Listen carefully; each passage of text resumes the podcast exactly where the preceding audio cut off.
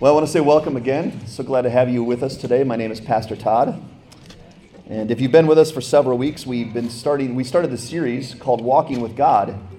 And uh, so far, uh, we've gone through five lessons.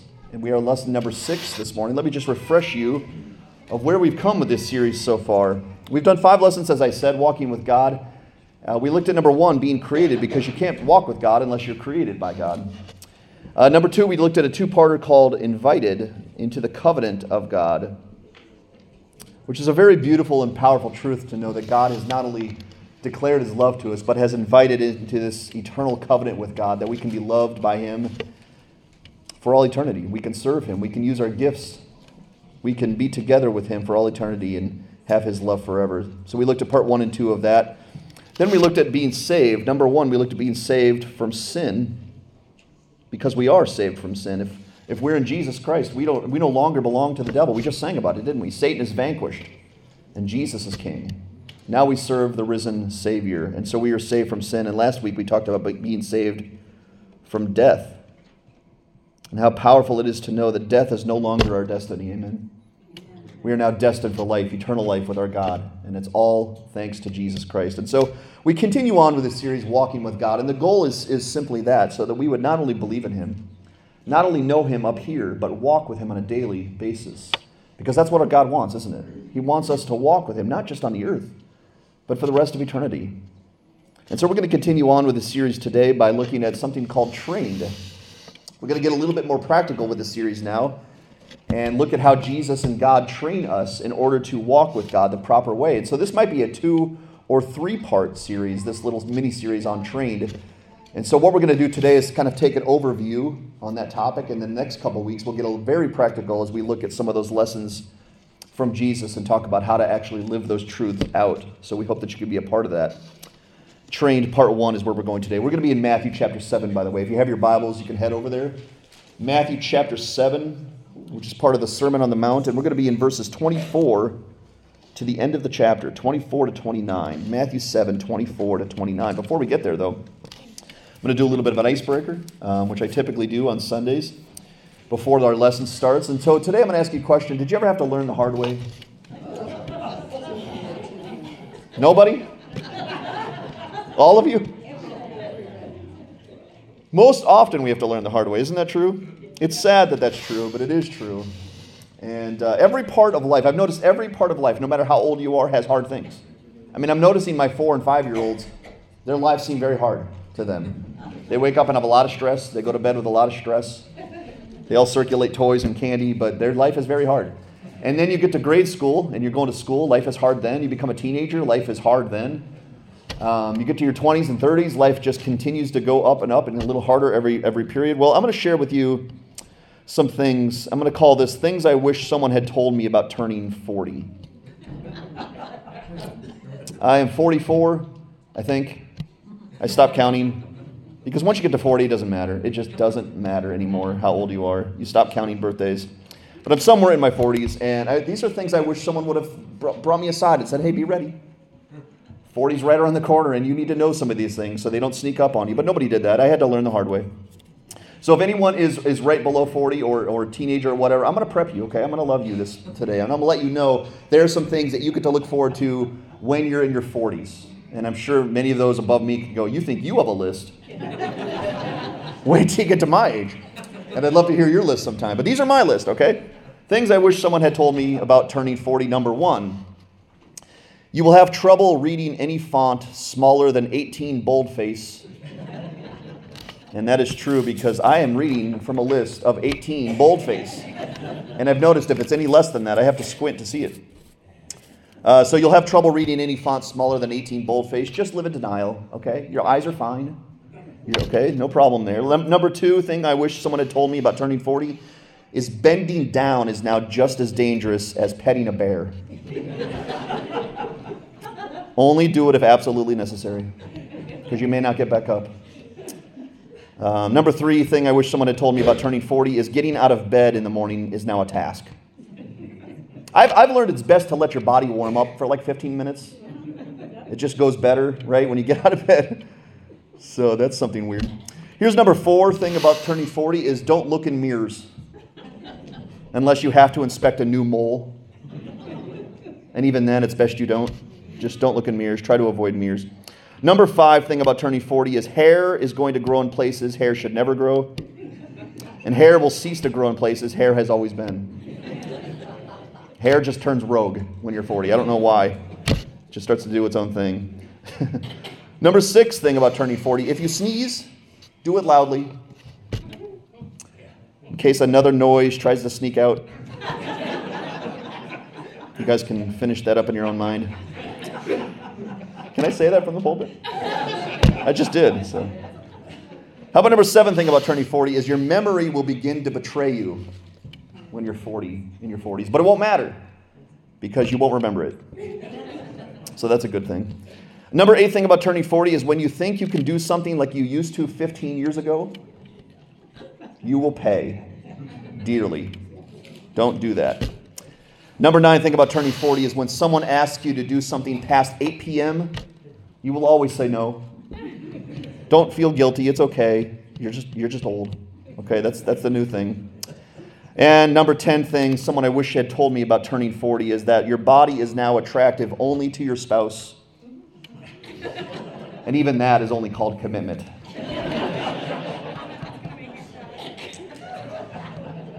We have to learn the hard way sometimes, don't we? Well, sometimes we do, and sometimes we don't. And that's kind of where we're going today. Sometimes someone can train us. And thankfully, we have someone to train us, and his name is the Lord Jesus Christ. If you have your Bibles, oh, I was supposed to show you a little slide there, and I didn't. So now you can look at that slide. It, it goes along with what I was saying, and just I just thought those were funny. So uh, welcome to your 40s, everybody. Anyways, let's read the Word of God. If you have your Bibles, Matthew 7 is where we are, verses 24 to 27. And let's read the Word of God together. Jesus speaking, he says in verse 24 Everyone then who hears these words of mine and does them will be like a wise man who built his house on the rock.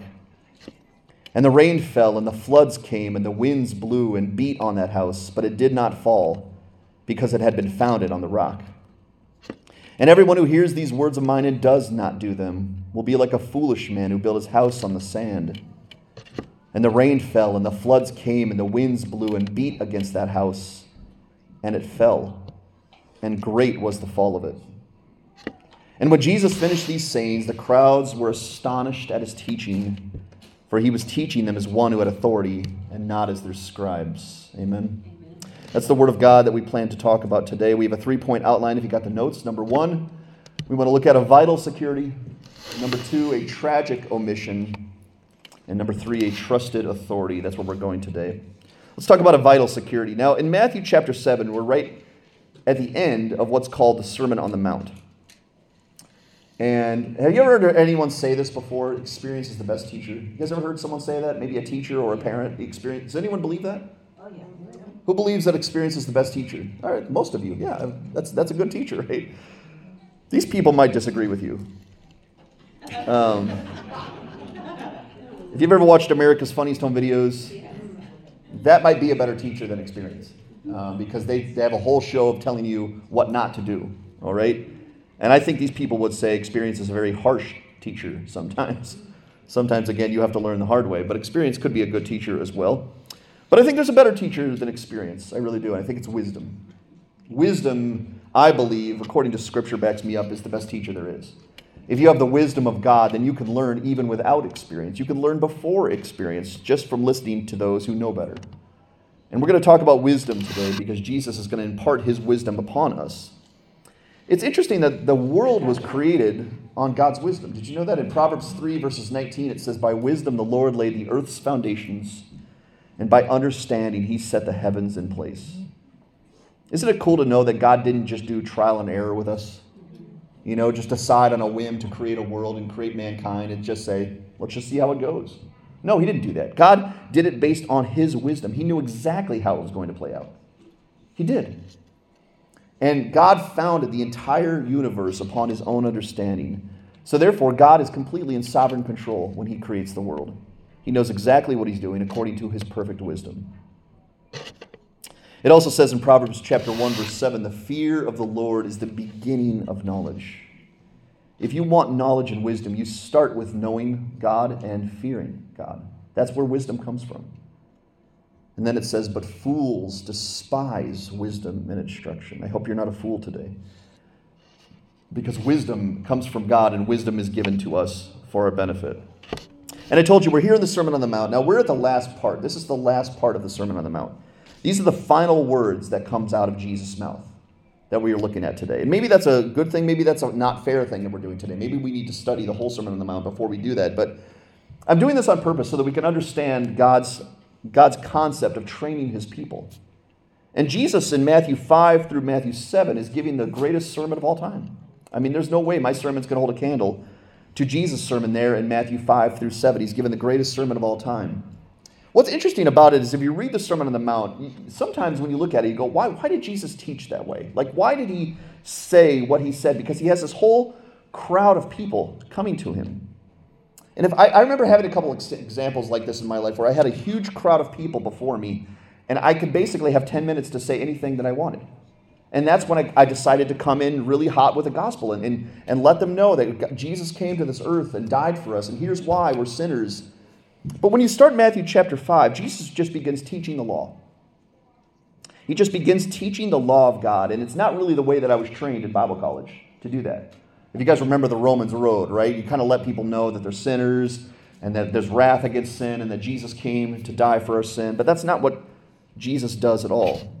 You notice in Matthew chapter 5, verse 1, this sets up the Sermon on the Mount. If you could flip over a couple verses, you'll find this passage. It says, Seeing the crowds, an immense crowd, Jesus went up on the mountain. And when he sat down, his disciples came to him, and he opened his mouth and taught them and he was going to impart to them his wisdom.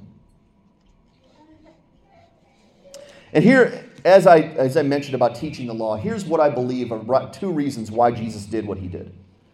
Why Jesus just started speaking about the law. Because that's what he does in the beginning of Matthew 5 and all the way through Matthew 7. He speaks about the law of God. And I think there's two primary reasons why Jesus would do that. Number one is to instruct his disciples. Those who have trusted in him and those who are following him, those who are walking with God, they would understand the law. They would understand how to live, and Jesus would instruct them how to do that. That's what the law is for, for those who are believers. But there's a secondary reason you might teach about the law it's to reach the lost, those who are not yet in Jesus, to reveal to those unbelievers how lost they really are without Jesus. Because when you read the law of God and you do not belong to Jesus Christ, you know the conclusion you come to? Wow, I'm lost. That's the standard that God expects me to live up to. I'm nowhere near that. And that leads you to reach out to the Savior. And that's a great thing that God did it that way to instruct those who are His and to reveal to those who aren't yet His that they need Him. And that's why I believe Jesus is speaking about the law in the Sermon on the Mount. And we'll come back to that here in a little bit. But do you guys recognize this picture if it comes up here? Come on, screen. Ooh, the suspense. Is, there we go. You guys recognize that picture? Who recognizes that picture? Those pictures there. Yeah. Yeah, a lot of you. Um, that is a picture of the typical Walker household on a weekday. And uh, here's Janine and I over here. I'll let you decide who is who. Um, I'm kidding and not kidding at the same time because if you came to our house, even right now, you might see if you walk into our kitchen 10 to 12 Hot Wheels laying on the ground. My little son Thurman loves to set up his Hot Wheels. It's like one of the one of the floors in our house that's not carpeted is the kitchen. So he takes his Hot Wheels and races them and, and does all things. But you walk into our kitchen, it's like a minefield. It really is. And when you get into your 40s, that's pretty dangerous stuff. And you have to really watch where you step because it's like a home alone trap. And I've also noticed my son Thurman does something else is he likes to like sneak up behind us and he's really small and tiny so you don't hear him walking. And suddenly parents understand somebody's nodding. He'll come up right behind us and just kind of like stand or sometimes even kneel. And if i take even the smallest step backwards i'm going down on my on my can just like uh, Marv and Harry there. And uh, sometimes it's dangerous to be a parent. And here's another thing i don't like and maybe you guys will fellowship with this as well. Ice I don't like ice. Now I'm a weather. I'm a cold wan, cold weather fan. Let me say that correctly. I like cold. I like snow. I like blizzard. I like all of it. We went on a sleigh ride the other day. My sister got me a sleigh ride as a gift for my birthday in December, and we got to redeem it this past week. And it was cold and snowy and blustering. I loved it. Wind in my face, you know, ice in my beard, ice up my nose. It was fantastic. Except when you're walking on ice, right? That's a totally different thing. Or driving on ice. I really don't like ice. And in fact, let me share a story with you. Because um, I've fallen hard on ice. Who has fallen really hard on ice before? Boy, almost everybody. Um, it's, it's really severe when you fall on ice. There's no kind, easy way to fall on ice. You just go down hard. Well, I was, I was at Dunkin' Donuts here in town. I, was, I had to do two errands. I had to drop some stuff off at the post office, and then I was going to get coffee for the family and bring it home. And so I'm, I parked at Dunkin' Donuts, and I came down from their parking lot to the sidewalk there in Main Street. And uh, I went from the parking lot to the sidewalk, and I didn't notice that the sidewalk had black ice. Couldn't see it, couldn't tell. So the, the moment I stepped from the parking lot onto the sidewalk, I fell. I fell hard and awkward. And all the mail that I was carrying flew up in the air. I mean, it was a really hard, awkward fall. And what's the first thing you do when you get back up from a hard fall? You look around, right? Who saw that? Who saw that idiot just fall on his can? And then I noticed that someone I noticed saw me. Um, in, in his car, I think it's on Maple Street, the one right between the two, um, is Pastor Mac Starring. You guys know Mac Starring, the retired pastor at Faith Bible? He's in his car with his wife. And then I recognize that it's him. And guess what he's doing? He's laughing at me. Because that's what pastors do to each other. They laugh. And so I went over to Mac and said hi to him and his wife and had to act like I wasn't as hurt as I actually was. Because I was pretty hurt. Um, but I'm that, I'm that guy, I hate ice so much. I'm that guy that if I go into a store, like a Walgreens or a Rite Aid, and I notice their sidewalk is icy, I will go find their salt. I will. I'll go find their bucket of salt and I'll go spread it out on the walk because I know I'm going to fall on the way out or someone else is going to fall. And so I've done that a handful of times. I've taken their salt, I put it on the walk, and I've basically declared war on ice. I don't like it. It's not a friend. I hate you, ice. I just want you to know. But it's really bad to not have your feet under you, isn't it? I think one of the worst survival places you can be is in the ocean or in the, in the water. I can't think of any worse survival place to be having to survive when you don't have your feet under you, when there's no land underneath you. I think that would be one of the hardest places to survive. Well, I want you to notice Jesus' words here at the beginning of what we're our, our little lesson here today. In verse 24, he says, Everyone then. Now you have to remember, this is the end of the Sermon on the Mount. He has just spoken a whole sermon on the law. And so he's going to conclude by saying these things today. He says, Everyone then who hears these words of mine and does them. And he's going to give us a metaphor. A metaphor is, is comparing it to something else to help us make sense of it. He says, Everyone who hears these words of mine and does them will be like a wise man who built his house on the rock. So the person that hears the words of Jesus and does the words of Jesus will be like that wise man who decided to build his house upon the rock. That's the metaphor. Now, I've learned two things about New Hampshire in my short time here is that we love two things. We love freedom, right? It's right in our little tagline there live free or die. We will live free no matter what. And then I've also learned number two thing is we love rock. We like rock. We're called the Granite State. You wouldn't call us the Granite State unless, unless we liked rock. We got the little old man of the mountain here basically plaster and everything. And that means we like rock. We like freedom and rock. Those are two great things to like, aren't they?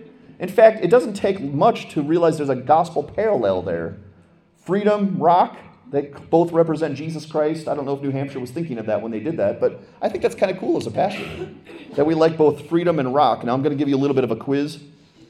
Here's a picture of some famous rocks. And I want to see who can get 100% on these, okay? And one of them's a free space, okay? Bottom right, what is this one? Famous rock. Better not struggle with this one. Mount Washington. There it is. Okay. We struggled. No, yeah, I didn't trick you. It's, it's not a trick question. That's Mount Washington. Let's go top right. What is that one? Mount Rushmore. Anybody seen Mount Rushmore up close? Okay, a few of us. I did. I saw Mount, Mount Rushmore up close. It's exactly what you think it is. It's presidents' faces carved in rock. And when you're 13, that's not that cool. You go and see President Rocks in, in face, and you go, yep, that's exactly what I thought it was going to be. And then we saw it during the day, and then we went back at night, and they had spotlights on it. It wasn't any better. It was like, okay, there they, there they are again in a spotlight. I didn't really enjoy it, but I guess it's pretty cool. Uh, what about this one, top left? Anyone know what that is? Stonehenge. Anyone know where that is? It's in England, yeah. I, I believe it's 5,000 years old or something like that. It's a long time. And what about this one, bottom left? Anyone know what that is? The Rock of Gibraltar. Anyone know where that is? Gibraltar. I set her up, didn't I? It's right there in Gibraltar. It wouldn't surprise you, right? The Rock of Gibraltar is there in Gibraltar. Yeah, it's somewhere in the Mediterranean.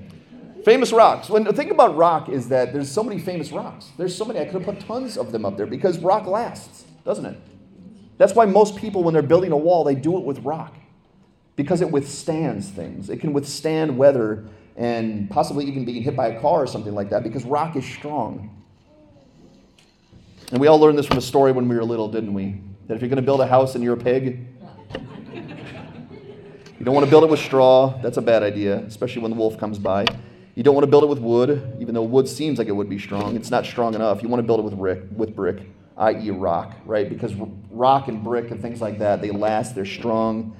They can withstand even the scary big bad wolf. Here's what's interesting, or maybe even somber, is that our lives are fragile, aren't they?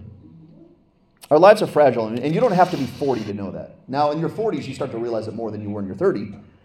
But life is fragile, and we all have learned that in some way, shape, or form, either through our own life or someone that we've lost. Life is fragile, and it's hard. And it says in Psalm 39 Show me, Lord, my life's end and the number of my days. Let me know how fleeting my life is. In fact, it's a biblical thing, it's a good thing to know that we are not here a long time. That's a really benefit, a beneficial thing for us to know. And therefore, Jesus' metaphor today is going to help us understand something of great wisdom. Because when Jesus gives us this metaphor, and when he refers to a wise man building his house upon the rock, this metaphor of a house is referring to our life. That's what he's referring to when he says house. He's referring to our lives. Everyone who hears these words of mine and does them will be like a wise man who built his life upon the rock. Because our lives are fragile, aren't they? And therefore, we need a very steady, rock solid foundation below us. And so, Jesus gives us two things in order to understand the metaphor. He says, number one, you must hear. You must hear the words of Jesus.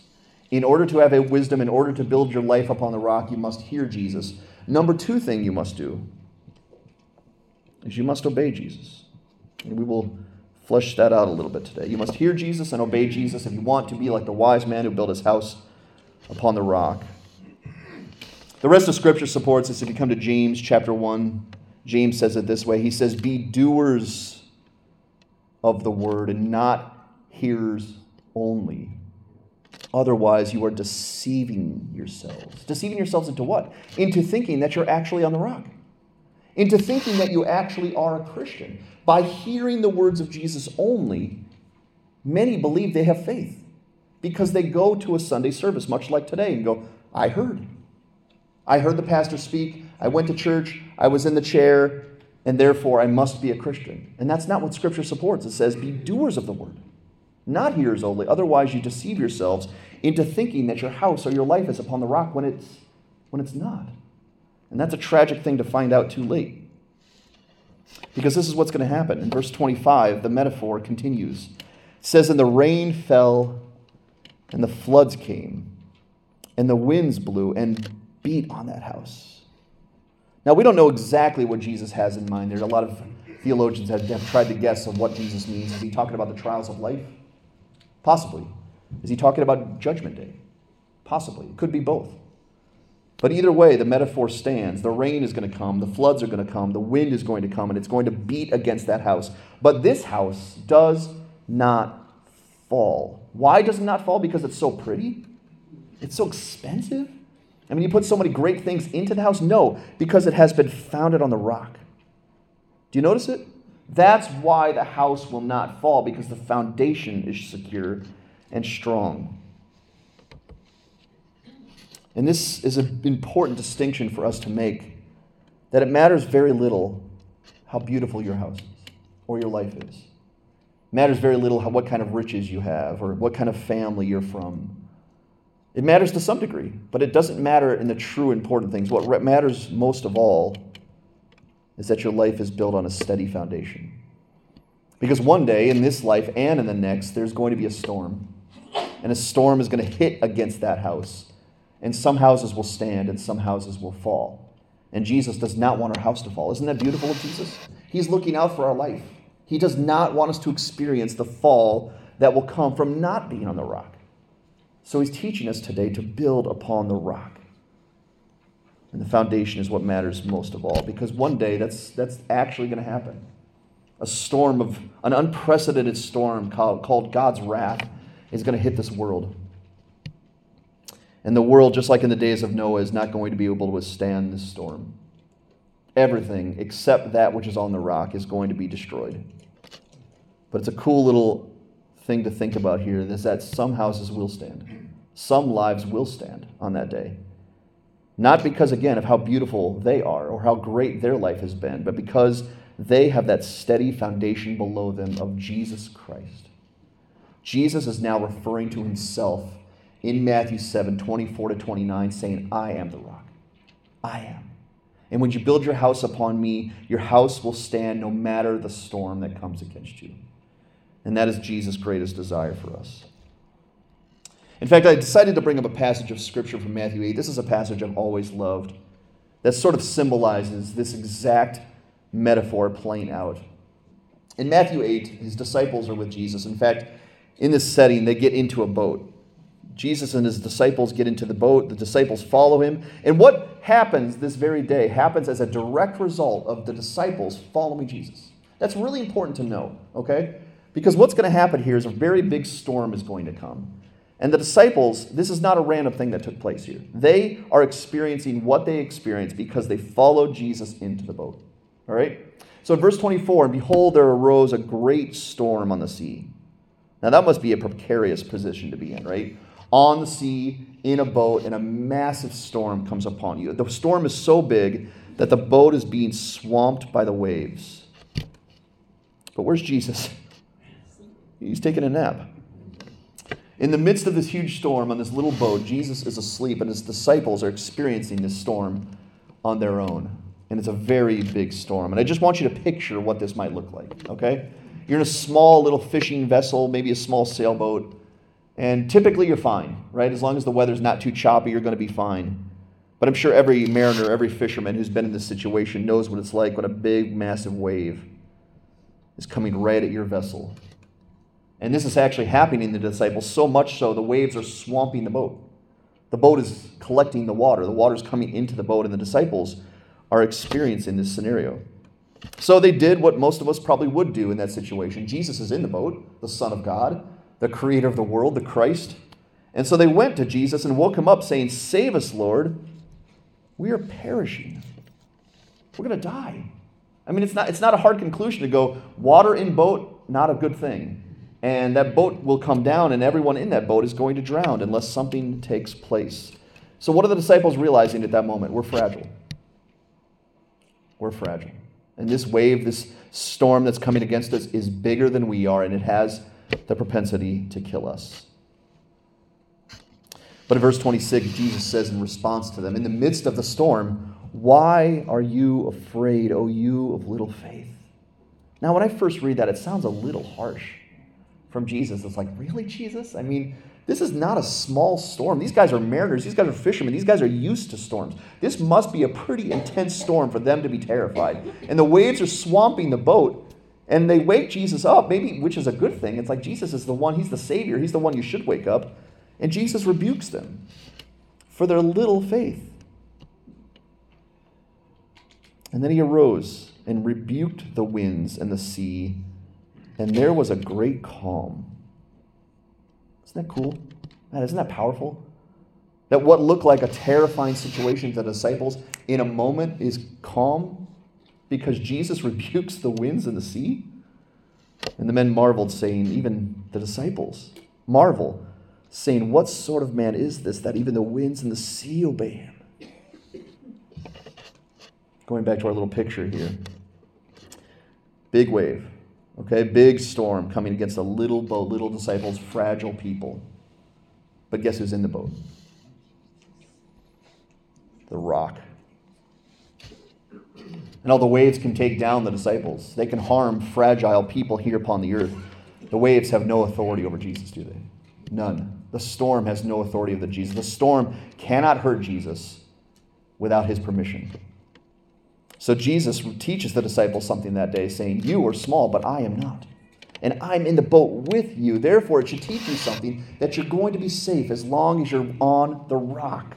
As long as you're with the rock, the storm may come against you, in life, and it will come against you in life, but it cannot be fatal to those who are in Jesus Christ. Amen? Because we are founded upon the rock. In Philippians chapter 2, the Apostle Paul says it this way He says, Therefore, based on what Jesus did on the cross, therefore God has highly exalted him and bestowed on him the name that is above every name, so that, the, so that at the name of Jesus every knee should bow in heaven and on earth and under the earth, and every tongue confess that Jesus Christ is Lord, to the glory of God the Father. Isn't it remarkable to know that whether someone agrees with Jesus or believes in Jesus or not, every knee will bow? Every tongue will confess one day that he is Lord because he is Lord and he is the King, and God made it so. And even the winds and the waves of this life obey Jesus. So it means your storm, your boat might jostle about, but can your boat go down if Jesus is with you? Not spiritually, not fatally, not tragically. The storm is within the sovereignty of God's plan. And this is what helps us make sense of 2 Corinthians 4 verses 8 to 10, where the Apostle Paul says this. He says, We are hard pressed on every side. Isn't that true? I, I feel that sometimes, that I'm being pressed in from every side of life. But Paul says, But we're not crushed. Perplexed. I'm often perplexed in life, but not in despair. Persecuted, yes, but not abandoned. Struck down, often, but not destroyed we always carry around in our body the death of Jesus so that the life of Jesus may also be revealed in our body. Because from death in Jesus, we already talked about this, comes life. Life in Jesus comes with death in Jesus. And so, even for the person who's in the boat and the storm comes against us, the worst it can do to us is bring us to our better existence with God in heaven. And that is a beautiful truth to know if we're founded upon the rock. So we've talked about a vital security. Let's move on to a tragic omission. A tragic omission. Now, did you ever do anything in life um, where you forgot something pretty crucial? You neglected something pretty important? We all have, right? Um, let me share a story with you again. Uh, in 2010, I believe it was. Uh, we went down to Roanoke, Virginia. Who knows where that is? And we did a missions trip. I was a part of a campus uh, organization there in Michigan, and we traveled from Michigan to Virginia to be a part of this missions trip in Virginia because there was an inner city mission that we were going to help. And we were, they were just serving the community, and we were going to help do whatever they needed us to do. So they told us one of the things we really need to do is we need to get this building better. We need to, you know, um, refurbish it and get it back better than it was. So the first thing we need to do is we need to get all the stuff out of it. It's called demolition. You guys ever heard of that? Demolition. And really, what we need, just need you to do is clear the building out for us. Come in and just help clear it out, get all the junk out of it, take it away so that we can build it and build it better. And so that seemed pretty simple, right? We had a team with us, and I had no experience with demolition, but it seemed pretty easy to me because I know knocking down is easy, right? Building up, I have no experience building. But knocking down, I have tons of experience knocking down. In fact, so do my kids. My kids are fantastic at it. Um, but I didn't have an experience doing demolition, and that was going to be an important detail. um, because as we went in there, we were in there for you know many hours clearing this whole room out. At one point, one of the most experienced guys, and I put that in air quotes, um, said to me, Todd, I need your help with something. I said, Sure, what do you need? And he said, Come on over here. And I was one of the leaders of the group, and he, he brought me over and said, All I need you to do, is, I'm having trouble getting this mirror out of its place, and I can't get it out by myself. And I just need you to hold the mirror. He just gave me very simple instructions. Hold the mirror, and I'm gonna I'm gonna dislodge it. And I said, okay, I can do that. Well, because I had no experience, and because I'd never held a mirror in a demolition situation, I don't know what you would have done if someone told you to hold a mirror, but I decided to hold it from the bottom. Because I remember my mom telling me that with bags of groceries and things like that. If it's ever heavy, hold it from the bottom. Hold it from the bottom, Todd. So I remember saying, okay, I'm going to hold this thing from the bottom like this. And there, I had another tragic mistake. I had gloves on, which is a smart thing when you're doing demolition, but my gloves ended at the base of my hand. Yeah. And I don't want to get too, too graphic here. But as the guy was pulling the mirror out, something interesting happened. Now, I held on to my mirror. I did my job. I held on to my part of the mirror. The only problem is the mirror broke in half. And his top, he did not hold on to it. And that top of that mirror came down right on my wrist. And you can imagine what happened. I had a hole in my wrist that I'd never had before. And I'm looking down at my wrist going, well, that's odd. I don't think I've ever seen that before. Stuff on the inside of my wrist. and I had to go to the emergency room. And I, again, I don't want to get too graphic. They had to stitch me up, and I was fine. What an interesting part of that story is I actually severed a tendon. Um, and he goes, "Can you wiggle your fingers?" And I said, "Yeah." He goes, "That's amazing." He goes, and he, he showed me. He goes, "Look, you've severed a tendon." And I go, "Well, how is that possible? I'm able to move my fingers." He goes, "Well, 10% of the people in this world have an extra tendon in their wrist." And he goes, "You're one of them." And I'm like, "Well, that's good to know. I severed a tendon I don't need." So now there's just a loose tendon in my wrist. Anyways, there was a tragic omission on my part because I didn't hold the mirror probably the way that I should. This man didn't give me the instruction that he should. I didn't have gloves on, and that ended up being a really hard day because I got really injured that day. Well, Jesus is going to give us something similar to this, only this is much more tragic when Jesus speaks about it. He says in verse 26 Everyone who hears these words of mine. Now, it starts off very similar, doesn't it? Everyone who hears these words of mine and does not do them. Here's the metaphor again will be like a foolish man who built his house on the sand. Now, in number one, we had someone hearing Jesus. And then the second part is they obey Jesus. Now, in this scenario, they hear Jesus only, and when they get to step two, they do nothing with it. They hear, just like the first people group heard the words of Jesus, but this time, they don't do anything about that. They do nothing. They don't obey Jesus Christ. And Jesus says, in the metaphor, this is like a foolish man who built his house. And remember, he's talking about something significant here our lives on the sand. On the sand. Now, again, here's what it says in James 1:22, "Be doers of the word and not hearers only, otherwise you are deceiving yourselves." we must not just hear, but hear and obey. In fact, this past week, if you saw this on the news, and this is like almost divine from God, and I, I feel bad using this as an example because it's tragic. But if, is this California somewhere like that? This happened where the houses, million dollar houses, the ground below them are starting to erode. They build their houses right on the cliff to overlook the, the sea there. And the, the ground beneath them is starting to erode. All the dirt and the dust and the sand is eroding below these million dollar houses. And I think the houses have stand up until now, but can you imagine living in that house? Realizing that the ground beneath you is starting to crumble and fall below you? That would be tragic, wouldn't it? And it doesn't matter how beautiful your house is, that's your, still your home, isn't it? That's your home. That's the place that you live in. If your house is on a cliff, a ledge side, and the ground below you is caving and eroding, that's a very precarious position to be in because something tragic could occur. Well, back to our metaphor, Jesus says, and the rain fell just like it did before. The rain fell, the floods came, the winds blew and beat against that house. But this time something tragic occurs. It fell.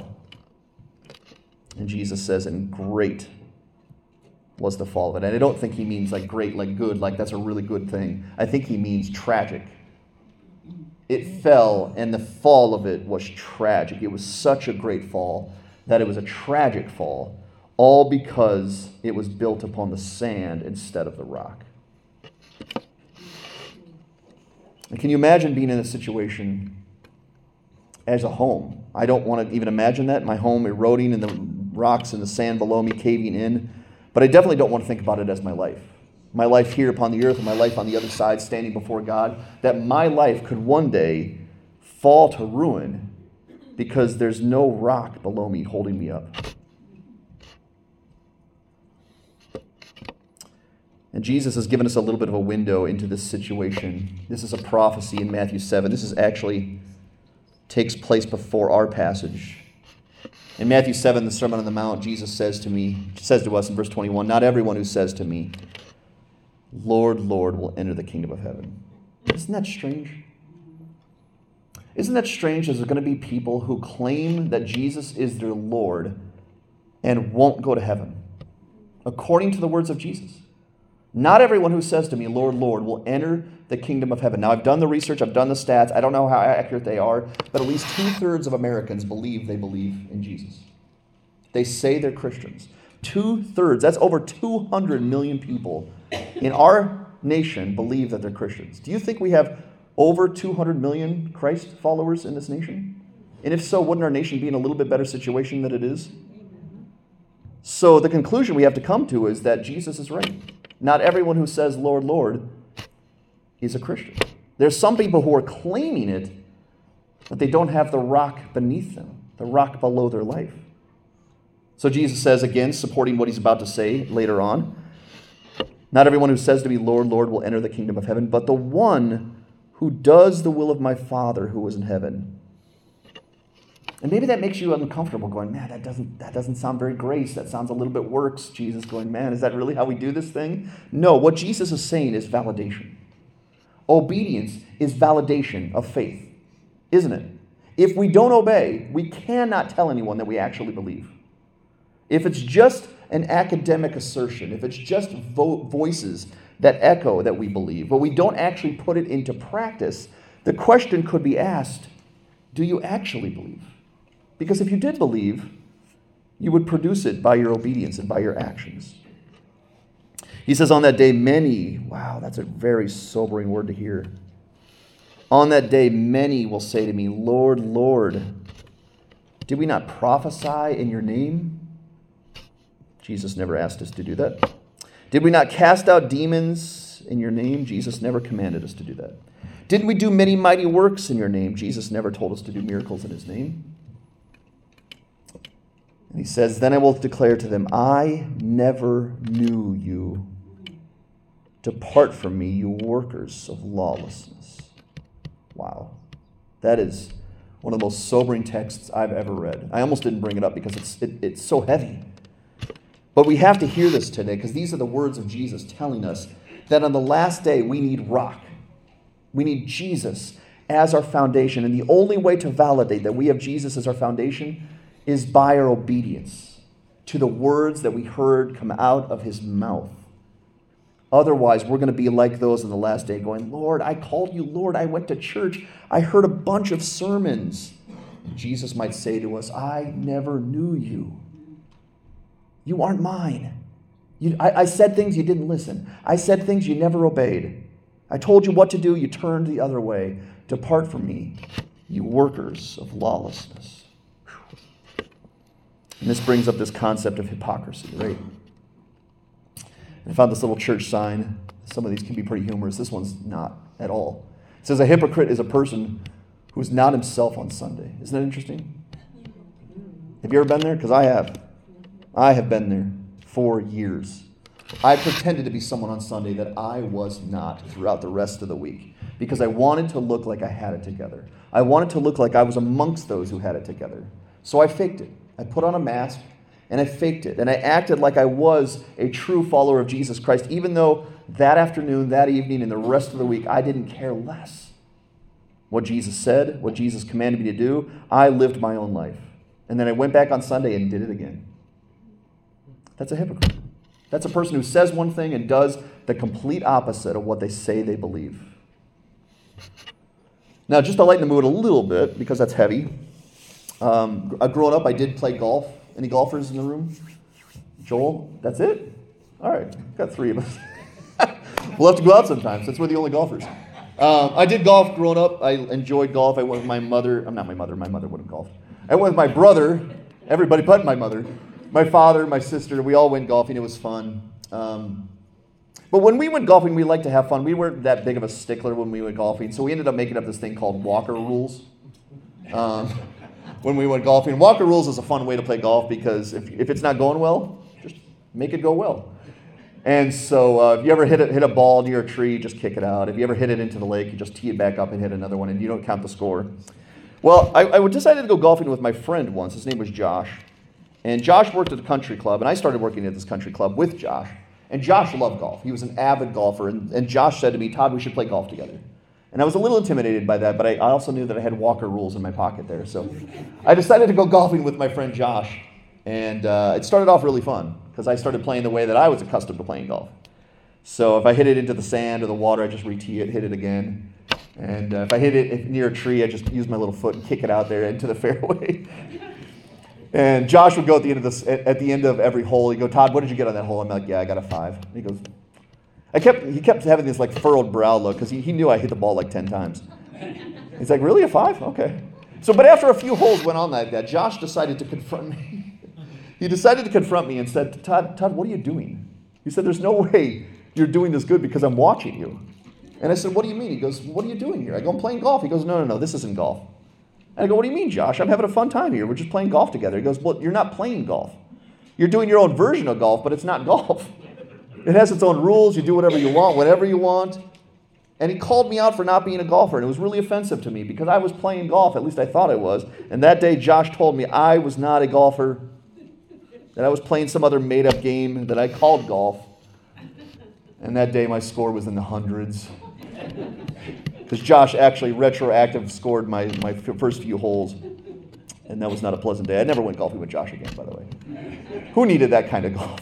So if we go golfing, Joel, Walker Rules is coming back out. Uh, we'll do great. Four handicap. Um, but it does illustrate our point, doesn't it? That there's a lot of people in this world making up their own Christianity. A lot of people. A lot of people saying, I know how to do this. I will do this. I will do this according to what my family's done. I will do this according to how my spirit and my personality lines up. And I'm going to put God's name on it. And at the end of the day, that's all he needs to see. I just put God's name on it, put Jesus' name on it. God's like, okay, you must be in because my name's on it. Instead of doing exactly as he told us to do. Isn't that an important distinction? It's going to be on the last day, even if we don't consider it now. When we stand on Judgment Day, and the question is given to us similar to this Why did you live the way that you lived? Don't you want to be able to say back to the Lord, Because you said so? I did it because you told me to. I did it because you commanded me to. That is why I pastor the way that I pastor, so that I could say to the Lord on the last day, I did it according to your word, Lord. Not because it was easy, but because it's right. And that's because of what you asked me to do. And now we go back to the metaphor. Everyone then who hears these words of mine and does not do them. Excuse me, this is the first part. Everyone who hears these words of mine and does them will be like a wise man who built his house on the rock. Number one, they hear.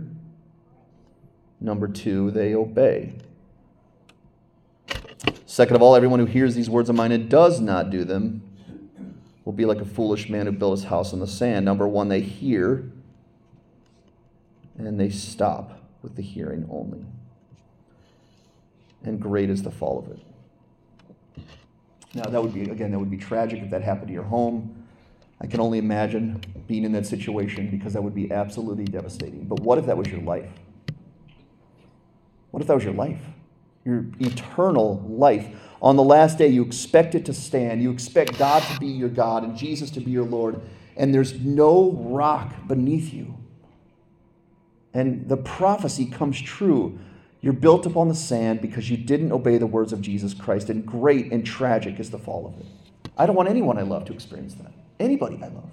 Just like I said before about ice, I don't want anybody I know to fall on ice. Anybody. That's why I salt things crazy in fact, out here, I just I empty like sometimes I have those salt things. I just empty the thing out there, and there's you walk in with tons of salt. You're going, who salted this thing? It was me, um, because I don't want anyone I love to get hurt. Jesus doesn't want anyone he loves to get hurt. Do you know that? That's why he's saying what he says today, so that we don't fall tragically. But he has to ask us this question today: Why do you call me Lord, Lord, and not do what I say? Because that doesn't make any sense. It doesn't make any sense to say Lord and not follow it with obedience. And Jesus is calling us out today because he doesn't want us to experience the tragic fall. And in Romans chapter 2, Paul brings this up, this, this hypocrisy. Um, he fleshes this out a little bit. In Romans chapter 2, he says, speaking to the Christians in Rome, he says, Therefore, you have no excuse, O man, every one of you who judges other people. For in passing judgment on another, you condemn yourselves, because you, the judge, practice the very same things that you're judging other people for. We know that the judgment of God rightly falls on those who practice such things. Do you suppose, O oh man, you who judge those who practice such things and yet do them yourself, that you will escape the judgment of God? You then who teach others, do you not teach yourself? While you preach against stealing, do you steal? While you say that one must not commit adultery, do you commit adultery? You who abhor idols, do you rob temples? You who boast in the law dishonor God by breaking the law. For as it is written, the name of God is blasphemed among the Gentiles because of you. I don't want that to be considered my testimony at all. I don't want to be judging others and preaching to others. And on the last day, I'm not even real. I'm not even real. That would be the worst tragic fall a pastor could experience is that I teach others, I declare the word to others, and on the last day, my life falls because I wasn't founded on the rock. So Jesus said this He said, I've not come to call the righteous, called sinners to repentance. And we've talked about this already. That Jesus came to turn us around, around 180 degrees, to go from sin to righteousness found only in Jesus Christ. Now we need to move a little quickly through our last point. It's called a trusted authority. A trusted authority now, in our lives, we're, we're doing weird things today. We really are. We live in a weird culture, a weird culture. Everybody has these things, these little robots in their house, in their car, in their office, and we're asking these robots questions, right? As if the robot knows better than us. Um, I don't want to even say the words of these robots because I might trigger some of them in your pocket. Uh, but uh, this happens, doesn't it? We have a question. My, my twins, my kids do this a lot. They have a question, they just blurt it out to our Alexa and uh, it responds with the information that's been programmed that to have what she has. And but I've noticed that we're kind of trending the wrong way, aren't we? We're taking all of our important questions and we're asking the world as if the world knows our important questions of life. Who should we be asking? The one who created us, the one who saved us, the one who was there at the beginning. Now, if I was in a true survival situation, and I wouldn't be good in that typically but if I was in a real survival situation, I would demand to have one of these two men with me. Okay, I would demand it. You put me in a tricky situation, I have to survive. I want one of these two guys with me. I want Mr. Bear Grylls. Maybe you guys know who that is, a survivalist. He's been on TV a long time. And Mr. Joel White. I think if I have one of those guys with me, I'm going to be fine because they know what they're doing, and I do not. But I would listen to those guys because those guys have knowledge and experience beyond what I do. And I don't, I don't want to get harmed. I don't want to do something dumb. I don't want to find myself in a tricky situation because I don't know what I'm doing. I would listen to those who know, right? Because that's what wisdom says. If you don't know, ask those who do. And just think about this question for a moment. Who was your favorite teacher? Do you have a favorite teacher? I asked this to Janine last night, and she couldn't. She really struggled coming up with one because she had so many good teachers, I guess.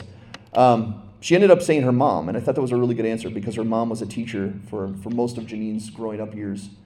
But I had a favorite teacher. His name was Mr. Frouchet, and he taught a really strange subject that I took in school called Russian history. I don't know why I took it. It was an elective. I chose to take it. But it, that class was awesome. And the class was awesome, A, because Russian history is crazy. It really is crazy and, and keeps your attention. Second of all, Mr. Frouchet was just a great teacher. He just taught, he made, he made it palatable, he made you want to learn, he was humorous. He just kind of captivated me. And it was just one of those classes I every, every day I looked forward to going. Well, after Jesus gives his discourse, and we're not just talking about the one we're looking at today, after the Sermon on the Mount, the whole Sermon on the Mount, all three chapters, at the end it says this in verse 28 When Jesus finished these sayings, the crowds were astonished at his teaching, for he was teaching them as one who had authority and not as their scribes. Now, the scribes were the guys who knew the law in their culture. The scribes are the ones you would have gone to to get the answers about, about religion, about Judaism. Scribes teach us what does it mean to follow God. The scribes would have known better than anybody until Jesus arrived. And when Jesus arrives and teaches the Sermon on the Mount, the light bulb goes on and goes, This guy, it's almost like he was there. I mean, it's almost like Jesus knows because he was there. That's what they're coming to. That's the conclusion they're coming to. Bob Dylan once said this. He says, I've forgotten more than you'll ever know. I can't validate that. I don't know exactly what that means. But uh, I disagree with you, Bob Dylan. I don't think you're right. But here's the way God puts it. In Job 38 4, it says, You were when you, let me say that again, were you when I laid the foundation of the earth? Tell me if you have understanding. You know he's saying this to? Job. Job, one of the greatest, most righteous men of all time, Job gets confronted in 30, chapter 38 of Job, and he says to Job, Job, where were you when I created the world? Were you there, Job? Job, were you a part of it? Did, did I ask your permission? Did I ask your advice about how to create the world? Job, tell me, what was it like at the beginning, Job? And Job has no answers. Job just has to come to the conclusion going, You're right, God. You're right. I, sure, I'm righteous according to my own standard, but if you measure me according to you, I am in need. God, you are my creator. God, you are my father.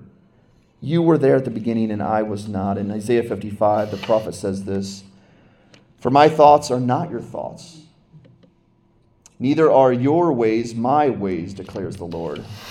Aren't you thankful for that? Aren't you thankful that his ways and his thoughts are higher than ours? I certainly am. He says, As the heavens are higher than the earth.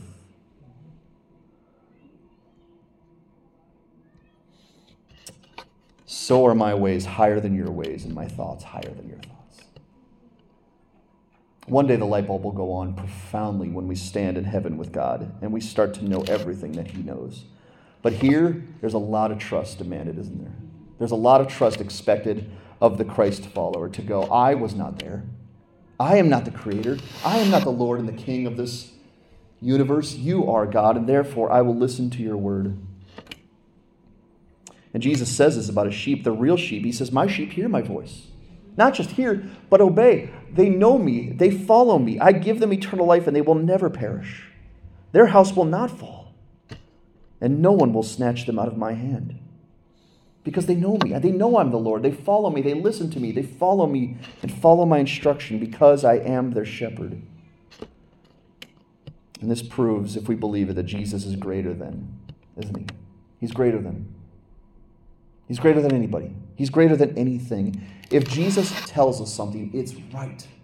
No matter how hard it is to hear, it's right and it's good and it's beneficial. And He was there. He knows He's God. He's the King of the universe. He's the sovereign, holy God. We should listen to Him because that's what wisdom looks like. And I'm putting myself in that boat as well. So, a couple times, God the Father, when Jesus was up on the earth, had to declare to the people there that Jesus had his full authority.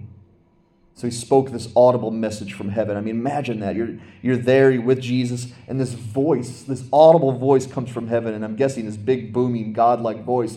This is my beloved Son with whom I am well pleased. Listen to him. Man, could it be clearer than that, guys? Could it be clearer than God telling us, follow my Son? Listen to my son. If he says it, do it. If he declares it, it's right. Do what Jesus says. And I'm thankful for that instruction because it's crystal clear. I don't have to second guess it. I don't have to really dig into that and go, what is the real meaning of that? I just go, okay, God, you know better. Let's look at the metaphor one more time. Everyone then who hears these words of mine and does them will be like a wise man who built his house upon the rock.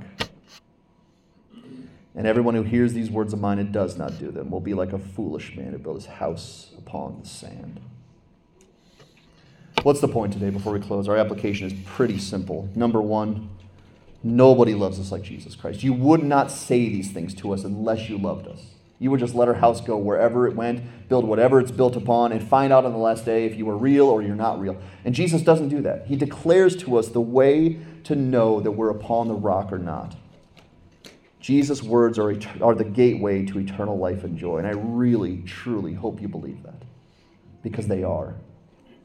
Number two, therefore, let us learn Jesus' words because we can't obey unless we know. We can't obey unless we hear. Let us learn the words of Jesus.